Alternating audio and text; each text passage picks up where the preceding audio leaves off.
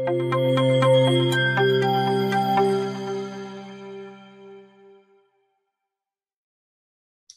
chào cả nhà, rất vui được gặp lại cả nhà trong video lần này.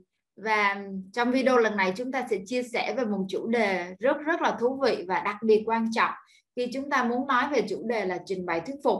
Vì rất là nhiều những cái điều trăn trở xoay quanh câu chuyện là làm thế nào để tôi có thể thuyết phục được sếp của mình? Làm thế nào để tôi có thể thuyết phục được các nhà đầu tư, các đối tác, các nhân viên, và thậm chí là những người trong gia đình nữa? Đó là một cái câu hỏi khá là phổ biến mà thu đã nghe và được rất là nhiều các học viên gửi về. Và đặc biệt trong quyển sách lần này, thu cũng có dành rất là nhiều trang trong này để nói về chủ đề khán giả của chúng ta là ai. Và như các anh chị cũng biết là xoay quanh một bài trình bày thuyết phục hoặc thậm chí là cho dù là một bộ phim, một tvc quảng cáo hoặc là một câu chuyện, thì bản thân người viết nên câu chuyện, viết nên bộ phim, viết nên những tvc đó, họ cũng sẽ suy nghĩ là họ viết cái này cho ai? Ai sẽ là người coi bộ phim này? Ai sẽ là người đọc?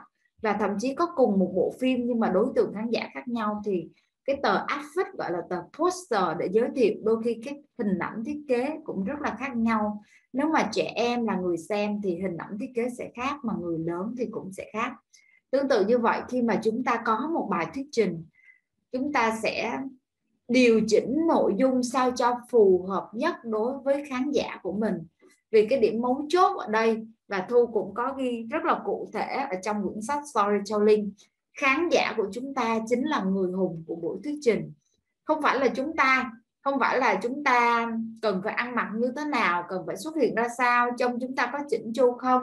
Bởi vì tất cả mọi người sẽ nhìn về mình và cảm giác giống như mình là người nổi bật nhất trong cái buổi thuyết trình ngày hôm đó. Thì đôi khi cái suy nghĩ đó sẽ làm cho chúng ta cảm thấy rất là áp lực áp lực và chúng ta cảm thấy sợ hãi nữa. Nhưng mà qua cái quá trình mà thu làm việc trong lĩnh vực này và thu à, đào tạo và tư vấn cho các bạn thì thu luôn chia sẻ với các bạn là chúng ta đến đây không phải là bởi vì chúng ta mà bởi vì cái mục tiêu chúng ta muốn mang đến cho khán giả của mình.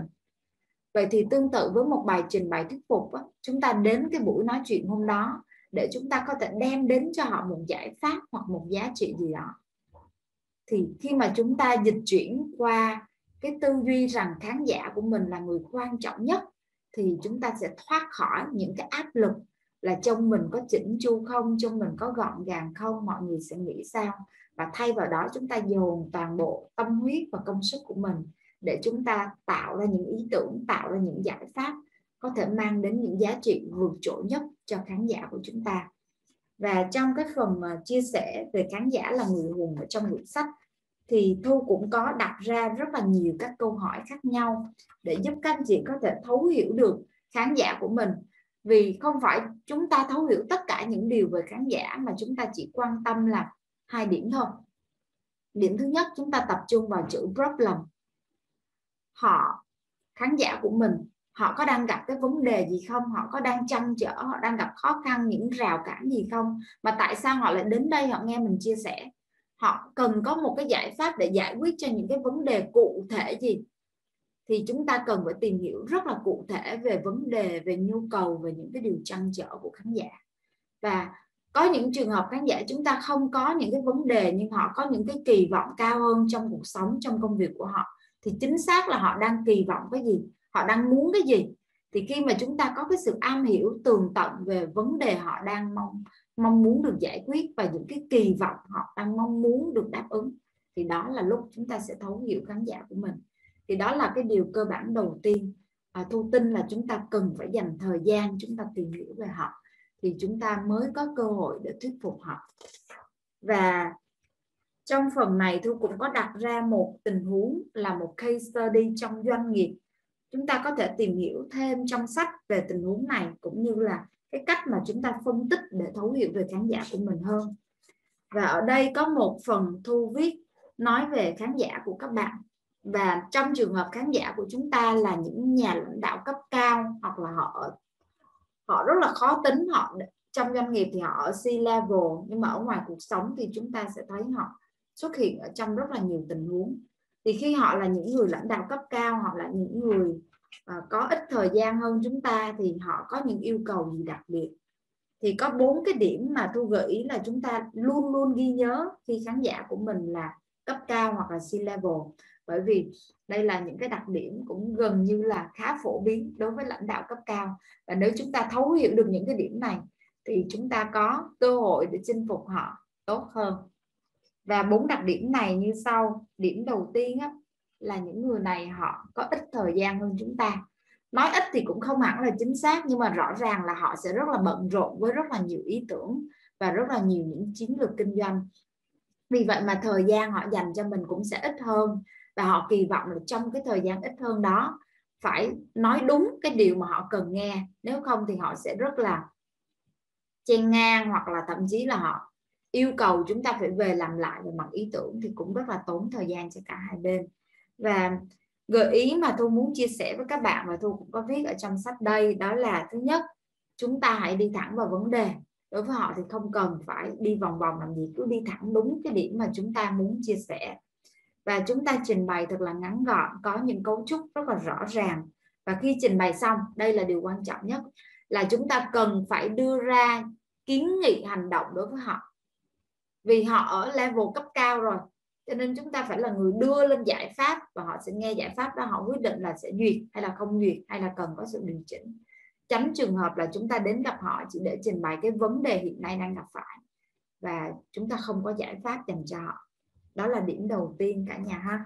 Thì cả nhà có thể là phản xạ lại chút xíu, coi là những người lãnh đạo cấp cao trong chính doanh nghiệp của mình hoặc trong công việc của mình đang làm họ có cái đặc tính này không và có đúng là như vậy hay không thì cả nhà chia sẻ thêm với thu nhé. Đặc điểm thứ hai chúng ta có thể thấy là họ là những người rất là dễ mất kiên nhẫn. Thì dễ mất kiên nhẫn không phải là do đặc tính hoặc là tính cách của họ mà do đặc thù công việc và vị trí của họ. Vì họ có quá nhiều yếu tố họ phải quan tâm và họ đứng trên tầm lãnh đạo cấp cao mà. Cho nên họ sẽ nhìn thấy rất là nhiều điều. Thậm chí là khi chúng ta vừa nói điều A thôi, họ đã nhìn thấy điều B rồi vì vậy mà họ muốn cái điều gì họ muốn mọi thứ phải rất là nhanh và đúng trọng tâm. Và đôi khi họ sẽ đặt câu hỏi để chen ngang nữa. Họ chen ngang là bởi vì họ sẽ muốn cái vấn đề này được giải quyết ngay lập tức. Và đó là một cái tâm thế hết sức bình thường. Và tôi nghĩ là chúng ta cũng không nên quá ngạc nhiên hoặc là căng thẳng khi mà có những câu hỏi chen ngang của lãnh đạo cấp cao. Vì đó là tín hiệu cho thấy là họ đang muốn tìm hiểu thông tin trong cái phần chia sẻ của mình và cái giải pháp mà tôi muốn gợi ý ở đây là chúng ta nên cho họ biết là chúng ta sẽ trình bày trong vòng bao lâu. Để họ biết à chúng ta chỉ trình bày 5 phút hoặc là chúng ta chỉ trình bày 3 phút hoặc là 10 phút. Và sau đó là chúng ta có cái phần hỏi đáp thì họ sẽ họ sẽ kiên nhẫn và họ sẽ lắng nghe hết bài nói của bạn vì họ biết là sau đó họ sẽ được hỏi đáp rất rất nhiều. À, đó là đặc điểm số 2 và đặc điểm số 3 cũng như cái điểm hồi nãy thu đã nói rồi đó là chúng ta hãy chào đón sự chen ngang của các vị lãnh đạo cấp cao. Đây là một cái đặc điểm của họ. Họ nghe cái điểm này xong là họ muốn ngay lập tức phải được giải quyết. Mặc dù chúng ta nói rằng tôi trình bày 10 phút và sau đó là phần hỏi đáp. Nhưng đôi khi không tránh trường hợp là họ sẽ chia ngang trong chính cái phần trình bày của bạn luôn. Vậy thì chúng ta sẽ làm gì trong tình huống này ạ? Chúng ta sẽ không thể nào tìm cách là à, anh chị đừng có hỏi giữa chừng khi tôi đang trình bày. Đó là điều gọi là không khả thi mà chúng ta hãy chào đón sự chen ngang của họ. Và khi họ chen ngang như vậy, họ đặt câu hỏi, thì đó chính là tín hiệu để chúng ta biết rằng họ đang quan tâm đến điều này. Thì ngay lập tức chúng ta sẽ đi thẳng vào vấn đề trả lời đúng trọng tâm của câu hỏi. Thì đó là cái cách để chúng ta có thể rút ngắn cái thời gian. Và ngoài ra, chúng ta có thể làm gì ạ? Chúng ta có thể trình bày ngắn gọn thôi. Và làm thế nào để chúng ta đi đúng cái trọng điểm mà khán giả cấp cao của chúng ta quan tâm? Thì tôi tin đó là một yếu tố để giúp chúng ta góp phần à, thuyết phục khán giả cấp cao của mình hơn. Một cái yếu tố tiếp theo tôi cũng có chia sẻ trong quyển sách đây đó chính là chúng ta luôn có slide phụ lục. Điều này thu thấy quan trọng tại vì thu gặp nhiều tình huống khi mà trình bày bạn có rất là nhiều slide làm cho cái bài mình rất là dài. Chúng ta vừa có slide tổng thể vừa có slide chi tiết vừa có slide ví dụ làm cho cái bài của mình dài và tâm lý của họ là gì? Họ mất kiên nhẫn mà họ nóng lòng mà họ muốn biết. Chúng ta mới nói a thôi, họ đã muốn biết những khúc phía sau rồi.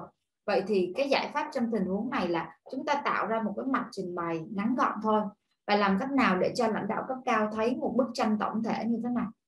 Họ sẽ yên tâm là họ đã hình dung hết bức tranh rồi. Và khi họ hình dung hết bức tranh, họ hiểu cái mặt bài của bạn rồi, thì nếu họ cần thêm thông tin chi tiết thì tất cả sẽ nằm trong slide phụ lục. Thì đó là cách để chúng ta vừa đảm bảo được là mình chuẩn bị đầy đủ nội dung từ tổng thể đến chi tiết, vừa đảm bảo là chúng ta không trình bày về một luận điểm nào đó quá chi tiết đến mức họ cắt ngang và nói, tiếp theo đi, tiếp theo đi. Thì đó là một số điểm mà tôi thấy là đặc thù của các nhà lãnh đạo cấp cao. Và chốt lại, chúng ta sẽ có bốn đặc điểm của các nhà lãnh đạo cấp cao. Đặc điểm thứ nhất là họ có ít thời gian hơn chúng ta, cho nên đi thẳng vào vấn đề đặc điểm thứ hai là họ mất kiên nhẫn cho nên nói ngắn gọn và cho họ biết chúng ta sẽ nói trong vòng bao lâu. Rồi, đặc điểm thứ ba là chúng ta hãy chào đón sự cắt ngang. Đó là điều rất là cần thiết. Và cuối cùng là luôn luôn có slide phụ lục. Thì tôi hy vọng rằng với phần chia sẻ trong video này nói về khán giả, đặc biệt là khán giả cấp cao, thì chúng ta sẽ có những sự chuẩn bị tốt hơn, thấu hiểu người hùng của mình một cách rõ ràng hơn. Và từ đó, chúng ta sẽ có bài trình bày thuyết phục hơn một số tình huống cụ thể mà thu có phân tích thì các bạn có thể đọc thêm trong sách storytelling nhé. Nhưng mà thu tin là một vài từ khóa sẽ giúp các bạn có thể áp dụng được luôn vào trong chính công việc của mình. Và trong những video tiếp theo thì tôi sẽ nói về phần kể chuyện. Chúng ta sẽ cùng hẹn gặp lại nhau nhé.